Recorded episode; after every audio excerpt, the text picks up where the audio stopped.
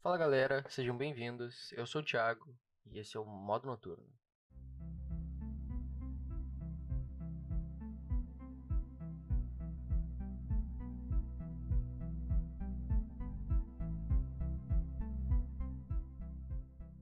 Fala galera, sejam bem-vindos a mais um episódio de Modo Noturno. Eu sou o Thiago. Eu sou o Breno. E eu sou o Caio. então, galera, uh, nesse episódio a gente vai falar um pouco sobre o universo, todas as teorias que circundam esse tema que com certeza 30 minutos é pouquíssimo tempo para falar sobre. Vocês não acham que é pouquíssimo tempo para falar? Ah, pelo amor de Deus, é, É, muito eu pouco. eu consegui imaginar o que eu vou falar em 30 minutos sobre o universo. Então tá, cara, nosso primeiro tópico, na real, é falar um pouquinho sobre o Big Bang. O que, que vocês acham, cara? Qual é a visão que vocês têm sobre o estopim que deu origem a tudo que a gente conhece hoje? Cara, eu diria que o Big Bang é, por enquanto, a teoria mais aceita que a gente teria sobre a formação do universo, sabe? Uhum. Mas eu não sei, eu não consigo confiar cegamente nela. Pois é, porque imagina como é que. É muito estranho tu pensar em nada, sabe? Nada E existia. até mesmo porque não era nada, sabe? Eram Pois é, partículas que se comprimiram e explodiram. Pra mim não faz muito sentido. Muito é sentido. estranho pensar no nada. e Do nada tu tem matéria e, e expansão do cosmos infinita, sabe? Pra mim é uma, uma ideia muito abstrata. E como, sinceramente, toda a nossa visão do universo é hoje, sabe? Ela é muito abstrata e muito artificial.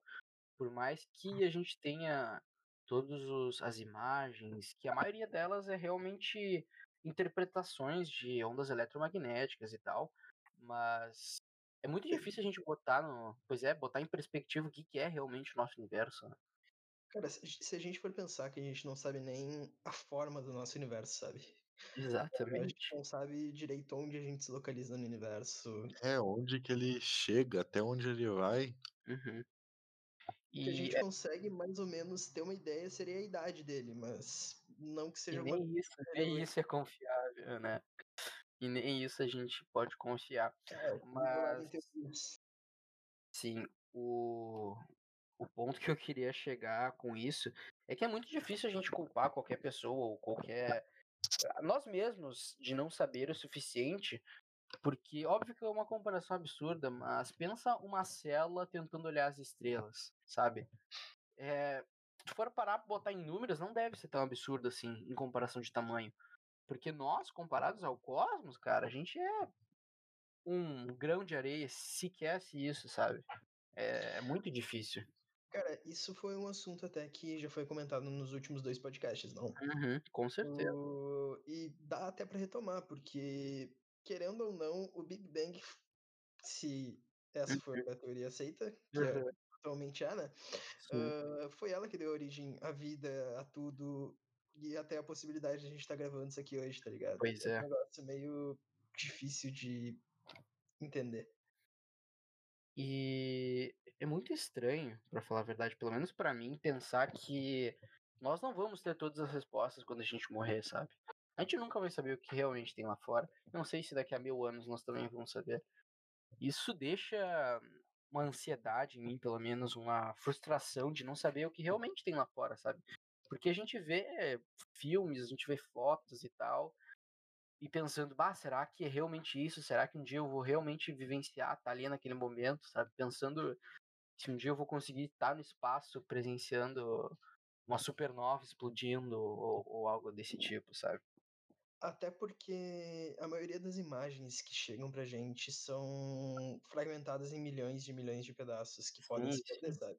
Porque não Uhum. é tão fácil tu mandar uma foto a sei lá quantos milhares de quilômetros E mesmo assim, eu acho. A gente especula muita coisa do universo também. Com certeza. É muito E- baseado em cálculos e teorias, né, cara? É, e eu acho muito interessante ver como a gente via o universo antes de antes de ter tido tanto contato, sabe? Do Uhum. ponto da Lua pra cá, é, muita coisa foi explicada. Mas tu é. olha, sabe, um Júlio Verne da vida, 2001, o filme, foi ver, a gente não tinha tanta noção do que, que o universo era e tinha que especular, tinha que fazer. Tinha que Uhum. inventar um pouco o que, que as coisas eram. Pois é, se for parar pra pensar, o céu, o universo, as estrelas sempre foram alvo de especulação desde o início dos homens. A gente já falou isso nos dois, nos, nos dois últimos episódios do podcast. Que essa curiosidade do homem e não saber gerou milhares e milhares de teorias, umas mais aceitas para a época, outras que botaram várias pessoas que estavam certas na sua época na fogueira, né? Ah, então eu queria falar um pouquinho com vocês também sobre a história da astronomia. O início dela, sabe? O, a, a vontade de, de estudar o cosmos e as estrelas, os planetas e tudo que nos cerca, né? Porque todo mundo vê de noite um céu estrelado. E agora a gente tem muito mais respostas do que a gente tinha dois mil anos atrás, dez mil anos atrás, sabe? O que vocês acham sobre isso? Exatamente, mano. E a astronomia já foi muito utilizada até como religião, sabe? Uhum, Uh, povos antigos sempre gostavam de observar o céu e eles geralmente pensavam que alguma coisa lá em cima que tinha criado eles, que guiava eles, que dava eles a entender o que eles são, sabe? Assim Sim. como meio de locomoção, tudo, o universo sempre teve muito presente na- nas pessoas e, cara, me arrisco a dizer que não só os seres humanos, sabe? sim. Pois é, mas foi, foi falar esse negócio de a religião e tal, como a gente tinha falado já nos outros também. ah, se for para pensar, faz sentido. Imagina um povo antigo, um povo, sabe, arcaico, que estava recém construindo as- os pilares da sua civilização, começa a olhar para o céu e começa a perceber que em certa fase da lua tu tem uma cheia no rio. E tu consegue tirar, digamos, o Egito consegue tirar muito mais proveito dessa da, da, da lavoura e tal com a cheia do rio, ou que durante um eclipse tu tinha super marés, sabe?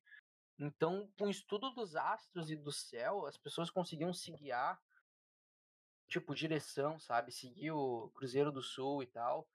Então, esse senso de, de descoberta do que estava tão longe da gente trazia, como eu posso dizer, algo, algo pra gente, sabe? O, mesmo estando lá longe, mesmo sendo milhares e milhares de quilômetros, fazia diferença pra gente aqui na Terra, sabe? Isso é. Acho que por isso que as, as religiões pré-históricas ou religiões que começaram sempre se basearam nisso, porque tinha, tinha afetava diretamente a gente, sabe? Cara, exatamente. ah, até mesmo o tempo, tudo isso, as primeiras noções vieram do universo, sabe? Uhum. Uhum. Ah, os maias também, que são aqui mesmo da, da América do Sul, eles têm, tipo, cara, eles eram anos-luz na frente de muitas civilizações, justamente por causa da astronomia. Eles Sim, já tinham calendários e tal. acontecer. Pois é. E ao longo do- da história, todo mundo sabe, já estudou pelo menos ah, história, né? Sabe de- de- das milhares de teorias, Galileu Galilei, ah, Newton, sabe? Todas as teorias sobre o universo. E eu acho muito ah, engraçado isso, porque os caras estavam extremamente à frente de seu tempo, sabe? Eles já sabiam coisas que hoje em dia até é difícil explicar como que eles conseguiam essas informações, sabe? Uma análise completamente primitiva, ah, lentes completamente difíceis de acesso para aquela época e tal, e eles conseguiam analisar os astros, as Pô, fases da lua. tu, tu quer algo mais, sabe, à frente do tempo do que o Aristóteles conseguir calcular o tamanho da Terra por ter visto Isso- dois pauzinhos fazer uma sombra, cara. sombras. Isso, cara, isso É, é, completamente fora, sabe? Isso é completamente fora. Conseguir dar o tamanho por- pela sombra, sabe? Por cálculos de trigonometria, pra mim isso é completamente fora, à frente, completamente à frente do seu tempo. Aristóteles era um alienígena. né? Não, não era o, Eras, não é o Aristóteles. Aristóteles que fez. Erastótenes o nome. Aristóteles, isso. Aristóteles. Eu dois alienígenas. Não desse alienígena. É, fiquem ligados que esse é outro episódio do podcast. E, cara, tem- falando nessas descobertas, recentemente a NASA achou que tinha achado o universo paralelo, mas na verdade não era. Vocês é. realmente acreditam que existe algum universo paralelo, alguma coisa assim? Cara, vamos chegar nisso no final do podcast. Eu já. Beleza, Tem beleza. várias coisas. Eu ia falar também ãh, que. Vocês sabem que antigamente tinha o, o geocentrismo e tal, achando que a Terra era o, o centro do universo e tal. O que, que vocês acham sobre isso? Tipo, era uma teoria explicando a superioridade do homem do universo ou só tentando achar respostas? Eu acho que foi um supositório, né? A Com gente certeza, já se achava o rei da natureza. A gente sempre teve essa ideia, porque querendo ou não, o ser humano dominou a natureza. Sim. Daí ele se achou, se a gente dominou a natureza, o- a gente foi, na verdade, abençoado por Deus por ser os mais fortes, o centro do universo. Uhum, uhum. Daí o Copérnico que chegou e deu essa opinião contrária. Opinião não, fato contrário. E viu um pouquinho de fogo, né, cara? Observando o céu, tu percebia o padrão de. Sim, sim. E a mesma coisa dá, dá pra se dizer com a teoria da, da Terra redonda, né? Porque todos nós sabemos que ela é plana. Ah, com certeza, a Terra é plana. Mas outra coisa que, que a gente estava comentando também sobre as fotos, que todas as fotos que a gente tem hoje sobre ah, nébulas e eh, nuvens espaciais e cosmos e galáxias, sabe, super longe, assim, 100, 200 mil milhões de anos-luz daqui. E a gente pensa como é que essas fotos, né, cara, são tiradas, como é que tu consegue ter aquelas cores e como é que tu tem certeza de que é realmente aquilo, sabe? E eu tô pra dizer pra vocês que não é, sabe? Não é aquilo que a gente vê. Aquilo. Eu cheguei a ver um documentário sobre isso um pouco antes, que eles estavam mostrando como que os drones que tiraram essas fotos processavam as imagens. E essas câmeras que eles têm no ah, dentro dos drones e tal, que elas não não tiram foto somente do nosso espectro de cores, sabe? Elas vão do infravermelho até o raio-x. Então elas têm todo esse espectro que consegue dar dados muito mais precisos e muito mais detalhados do que só o nosso espectro de cor. Então se tu vai pegar ah, aquele a, a nebulosa, se não me engano, que é o olho de gato, ou os pilares lá, tu vai ver aquelas cores muito lindas e os astros, mas aquilo é só uma interpretação dos dados que eles fizeram, do que receberam dos satélites, para tornar mais fácil e mais eh, com mais contraste a foto, né? Então, realmente, aquelas cores que a gente não tá vendo ali, que a gente, no caso, está vendo ali, não são, não estão ali de, de fato, né? Mas aqueles, aquelas formas e aquela grandiosidade toda realmente está presente ali, sabe? Sim, não- mas falando sobre isso das fotos e sobre elas não serem mais ou menos o que a gente enxerga, Uhum. tu chegou a ver o desenho que Einstein fez sobre um buraco negro e relacionado com a foto, a primeira foto que eles conseguiram tirar de um buraco negro, não? Sim, cara, isso é Eu muito elas louco. muito próximas. Isso é, é próxima, sabe? Porque Einstein, de certo modo, estava certo. Agora a gente chegou a aquela moça na NASA conseguiu, né, tirar a primeira foto do, do buraco negro. Cara, só pra tu ter uma ideia, ele tá a 53 milhões de anos-luz. Ou seja, interferência que não tem até aí? não, mas é que o detalhe é que não é realmente uma foto, sabe? É uma interpretação e uma análise dos dados que eles receberam daquele buraco negro. E ela tá 53 milhões de anos-luz, cara. A gente não consegue nem, nem ter ideia do que, que é isso, sabe? Porque pra gente a luz a coisa mais rápida que a gente conhece agora. Então, 53 milhões de anos-luz é algo completamente fora, assim, absurdo. E não sei se vocês já viram, vai ficar como recomendação. Pra mim, um dos meus melhores filmes, meu filme favorito, Interestelar. Não tem Netflix, acredito que tenha no Now, pra quem assina net. Ah, é um dos melhores filmes pra mim, sabe? Ele é completamente excepcional. Não vou dar nenhum spoiler nesse episódio, como eu já dei nos outros, sobre outras coisas.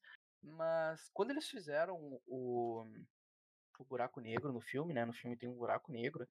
Eles passaram mais de. Acho que eles passaram quase um ano estudando como eles fariam aquele buraco negro e como seria uma simulação. E eles se encontraram com diversos astrofísicos, professores de, que sempre estudaram, sabe, sobre isso, e eles criaram uma inteligência, uma inteligência artificial e um software para simular.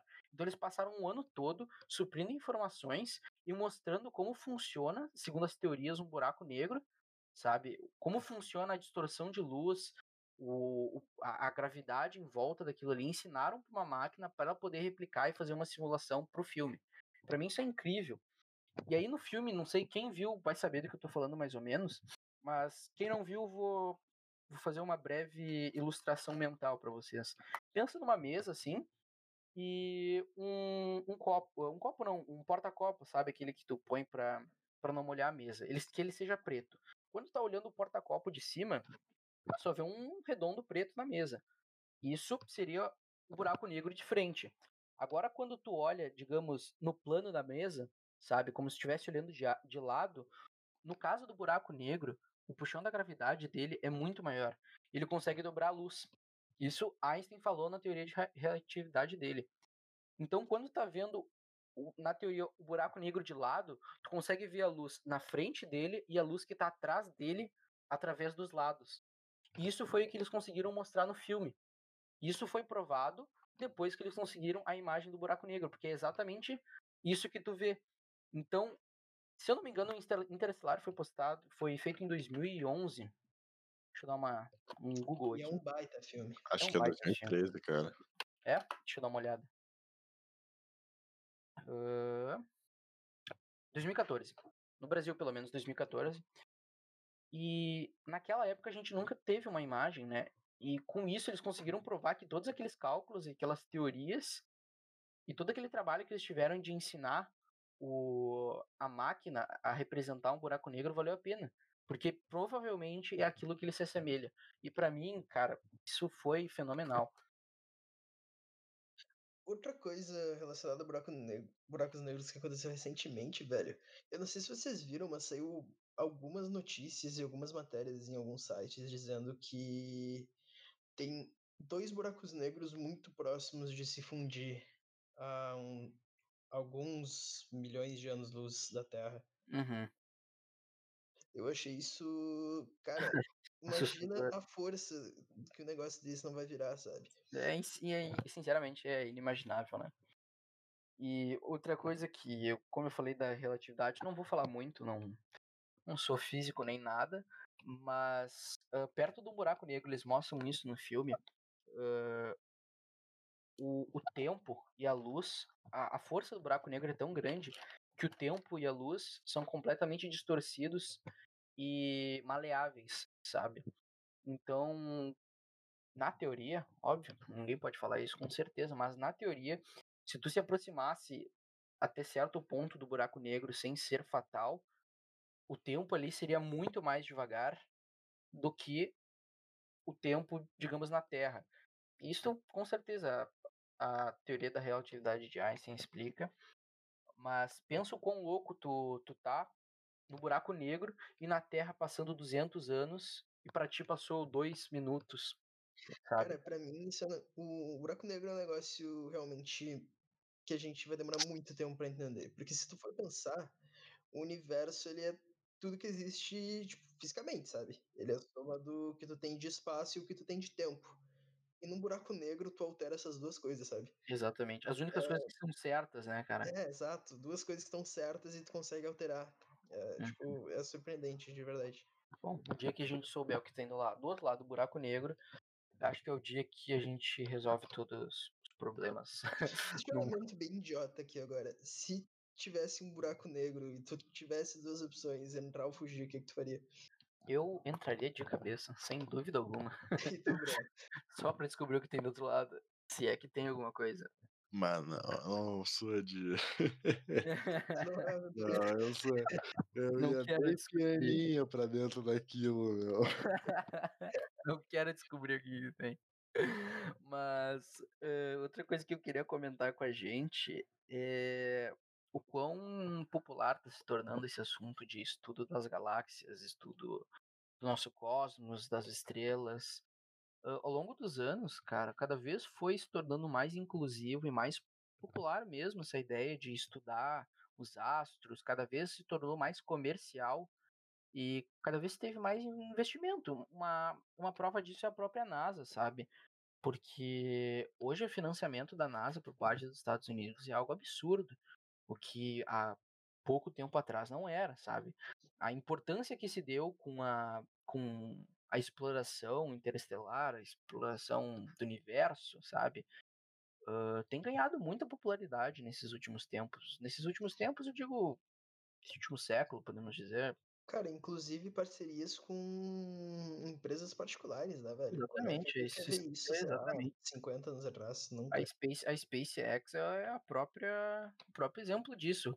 Uh, não vou entrar em mérito agora sobre o, o dinheiro e tal, mas o dinheiro que está sendo usado agora para fazer todas essas missões espaciais é um investimento para o futuro. Porque agora o que o Elon Musk está fazendo, em vez dele digamos, ele poderia estar ganhando muito mais dinheiro investindo no próprio planeta, digamos, em, em estação de petróleo ou qualquer outra energia renovável, além dos carros, né? Todo esse dinheiro que ele está usando para as missões espaciais é, é, é um tiro no futuro. Que a gente sabe que no futuro vai ser a coisa do momento. Vai ser pegar um ônibus espacial e dar uma volta na órbita. Hoje já tem isso. É milionário, mas já tem isso, sabe? Tu consegue dar uma volta. Daqui, cara, daqui a alguns anos, a gente vai estar tá comprando passagens para Marte. A gente vai estar tá comprando passagens para comprar uma, uma casa na Lua, entendeu? E por mais que esteja longe, não tá tão longe assim, sabe? E tu acha que existe algum outro lugar habitável, assim? Ah, é Certamente existe no universo, mas próximo da gente. É eu, muito difícil. Algum tempo atrás eu ouvi alguma coisa sobre a Lua Europa e uhum. a quantidade de água subterrânea que ela tem, coisas assim. Mas tu acha que seria uma possibilidade? Cara, eu acho muito difícil a gente falar sobre isso, até porque a gente não tem a tecnologia para para nem chegar perto, sabe? Nem conhecimento tipo, para falar. Exata, exatamente, a gente pode especular o quanto a gente quiser, mas é, é difícil, é realmente difícil falar, porque a gente pode ter o máximo de tecnologia que a gente tem agora, mesmo assim não conseguir responder essa pergunta, sabe? Exato. Se daqui a 20 anos o, os níveis de CO2 e monóxido de carbono vão estar tão grandes que a gente vai ser obrigado a sair desse planeta, sabe? E eu acho que isso acontece antes da gente achar outro lugar. Ou isso acontece antes da gente conseguir chegar a outro lugar, sabe? Por mais que a gente ache um planeta agora, nesse exato momento, que seja habitável, a gente não consegue chegar nele ainda, sabe? Porque ele tá muito longe. E isso é se muito a gente achasse um planeta, não tem interesse a gente fugir pra lá. Com certeza. Sabe? Acho que vai ser alguma coisa assim da, dos mais ricos. Querendo ou não, a gente não é uma sociedade totalmente unida a favor da Com ciência. Não, o mundo não é Star Trek, cara. Com certeza não. Vai ser muito, vai ser muito complicado isso também, o acesso ao que, que vai ser esse Com futuro. Com certeza. Bom, o, uma coisa que eu posso falar sem dúvida é que quando e se descobrirem um planeta, quem for, vai para lá primeiro é quem tem a grana. Quer dizer, contando, contando com que quem quer fugir daqui é porque o planeta tá destruído ou completamente espirolando para o fim dele, né? Não, a intenção é ir lá e destruir o outro.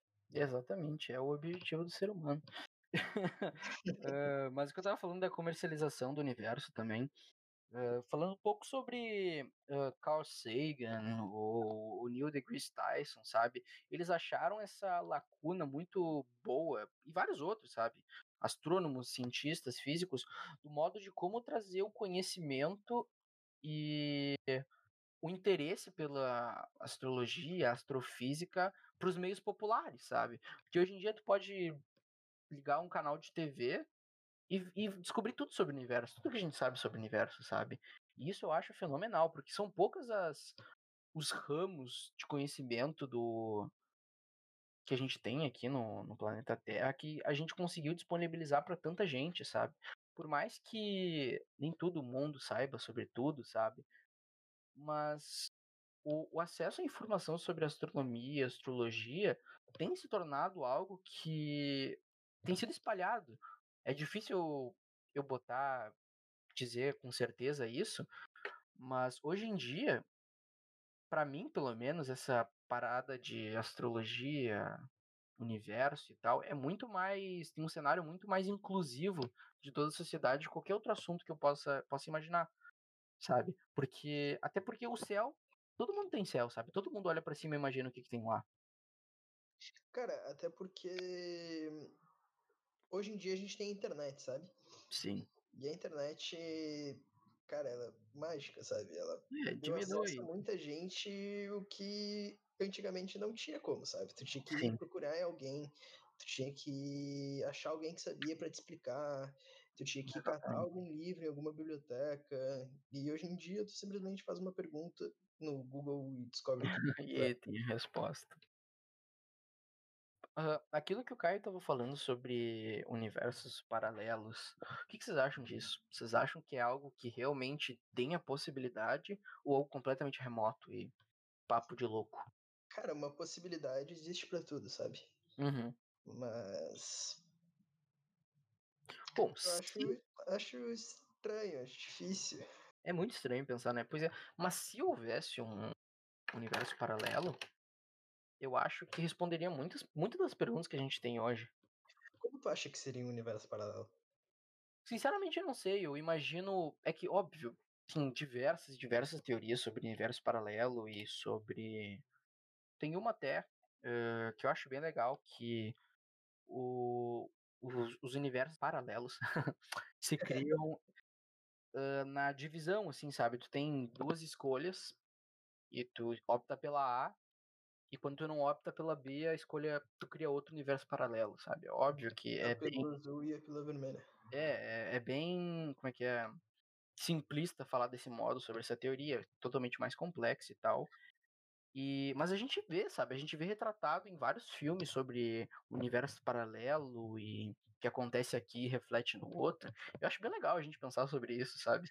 Mas assim, se tu for pensar na expansão do universo, que seria a teoria uhum. do Big Bang, uh, se a gente não sabe nem a forma do universo, a gente não sabe onde a gente tá no universo, uhum. se houvesse um universo paralelo, tu acha que ele estaria expandindo junto ou contra? E se ele tá expandindo contra, tu acha que haveria algum choque, alguma coisa assim? Sinceramente, eu não sei.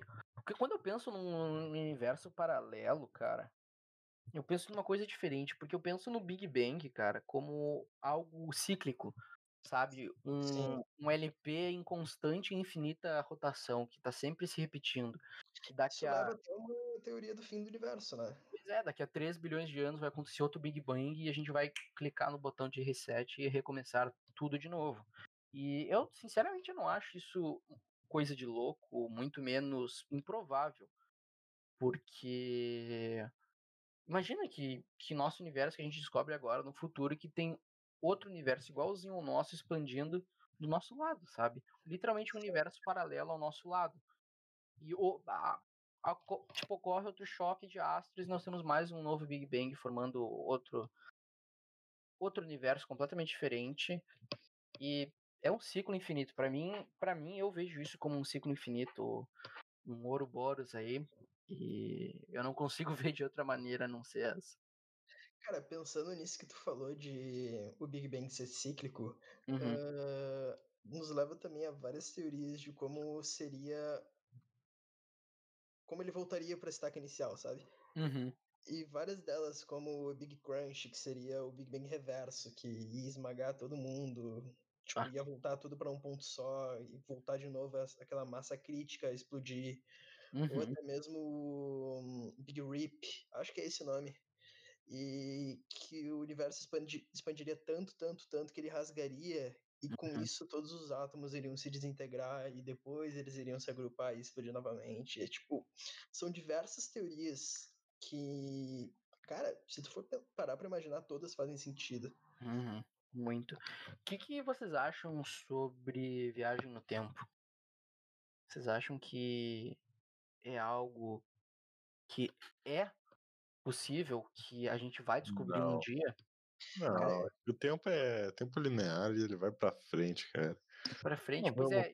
Atrelado ao universo, sabe? Se a gente não consegue alterar o universo, a gente não vai conseguir alterar o tempo. Será? Então, voltando àquele papo do buraco negro, como é que um, uma força sabe? Que a gente não nem perto de replicar esse tipo de força consegue distorcer o tempo, porque para mim a distorção do tempo que um buraco negro faz não deixa de ser uma viagem no tempo. Não, pular para frente eu entendo. Sim, isso é possível. O buraco negro faz o jeito que a gente observa o tempo. Uhum. Uh, isso tudo acontece já. Sim. Tem um livro Mas, aqui falando sabe, sobre sabe, isso. O que eu Mas voltar, não existe mais. Voltar, voltar não tem como. Uhum. Aconteceu, sabe? Ah, com... é, eu concordo plenamente. Mas. Se tu for pensar naquela teoria dos universos paralelos, pode existir algum universo que esteja no passado, sabe? Uhum, E assim, tu consiga uma viagem até lá ou algo assim. sim. É, eu gosto bastante daquelas teorias do, de buracos de minhoca e de a dobra na malha do tempo, sabe? Eu acho esses papos muito legais. Eu acho que talvez daria um episódio inteiro só sobre viagem no tempo. E até porque é algo que a gente cobiça, sabe? É algo que a gente queria voltar e reconsertar alguma coisa, por mais que. Deus. É, exatamente, é por mais que a gente. exatamente que a gente acha agora que, que não é possível. Mas pensa a gente tentando voltar no tempo e tentando consertar as coisas do presente. A gente com certeza faria pior. Eu não tenho dúvida nenhuma de que se a gente começasse a voltar no tempo, aconteceria como qualquer filme mostra que ia acontecer uma catástrofe. Exatamente, uma catástrofe atrás da outra. Ia ter sempre alguém que ia querer voltar e matar Hitler, e no lugar de Hitler vem alguém completamente pior, sabe? Então, eu acho que se e caso a gente descubra a, a viagem pro passado, vai ser um caos total. e talvez seja o Armagedon da sociedade. Cara, até mesmo pro, pro futuro, sabe? E Tipo, é, eu acho que quando a gente descobrisse e se, né? Se e quando, ou quando a gente descobrir a viagem no tempo, eu acho que a gente vai conseguir causar uma ruptura no, na malha temporal do universo e vai acabar com tudo. Porque quando os humanos têm o poder de destruição, eles sempre usam. A gente consegue ver em qualquer livro de história. E eu acho que com essa frase a gente encerra o episódio de hoje. Eu queria agradecer muito pela presença de vocês dois. eu que agradeço, mano. Ah, honra obrigado, falando contigo. É, E acho que é isso. Até mais, pessoal. Até.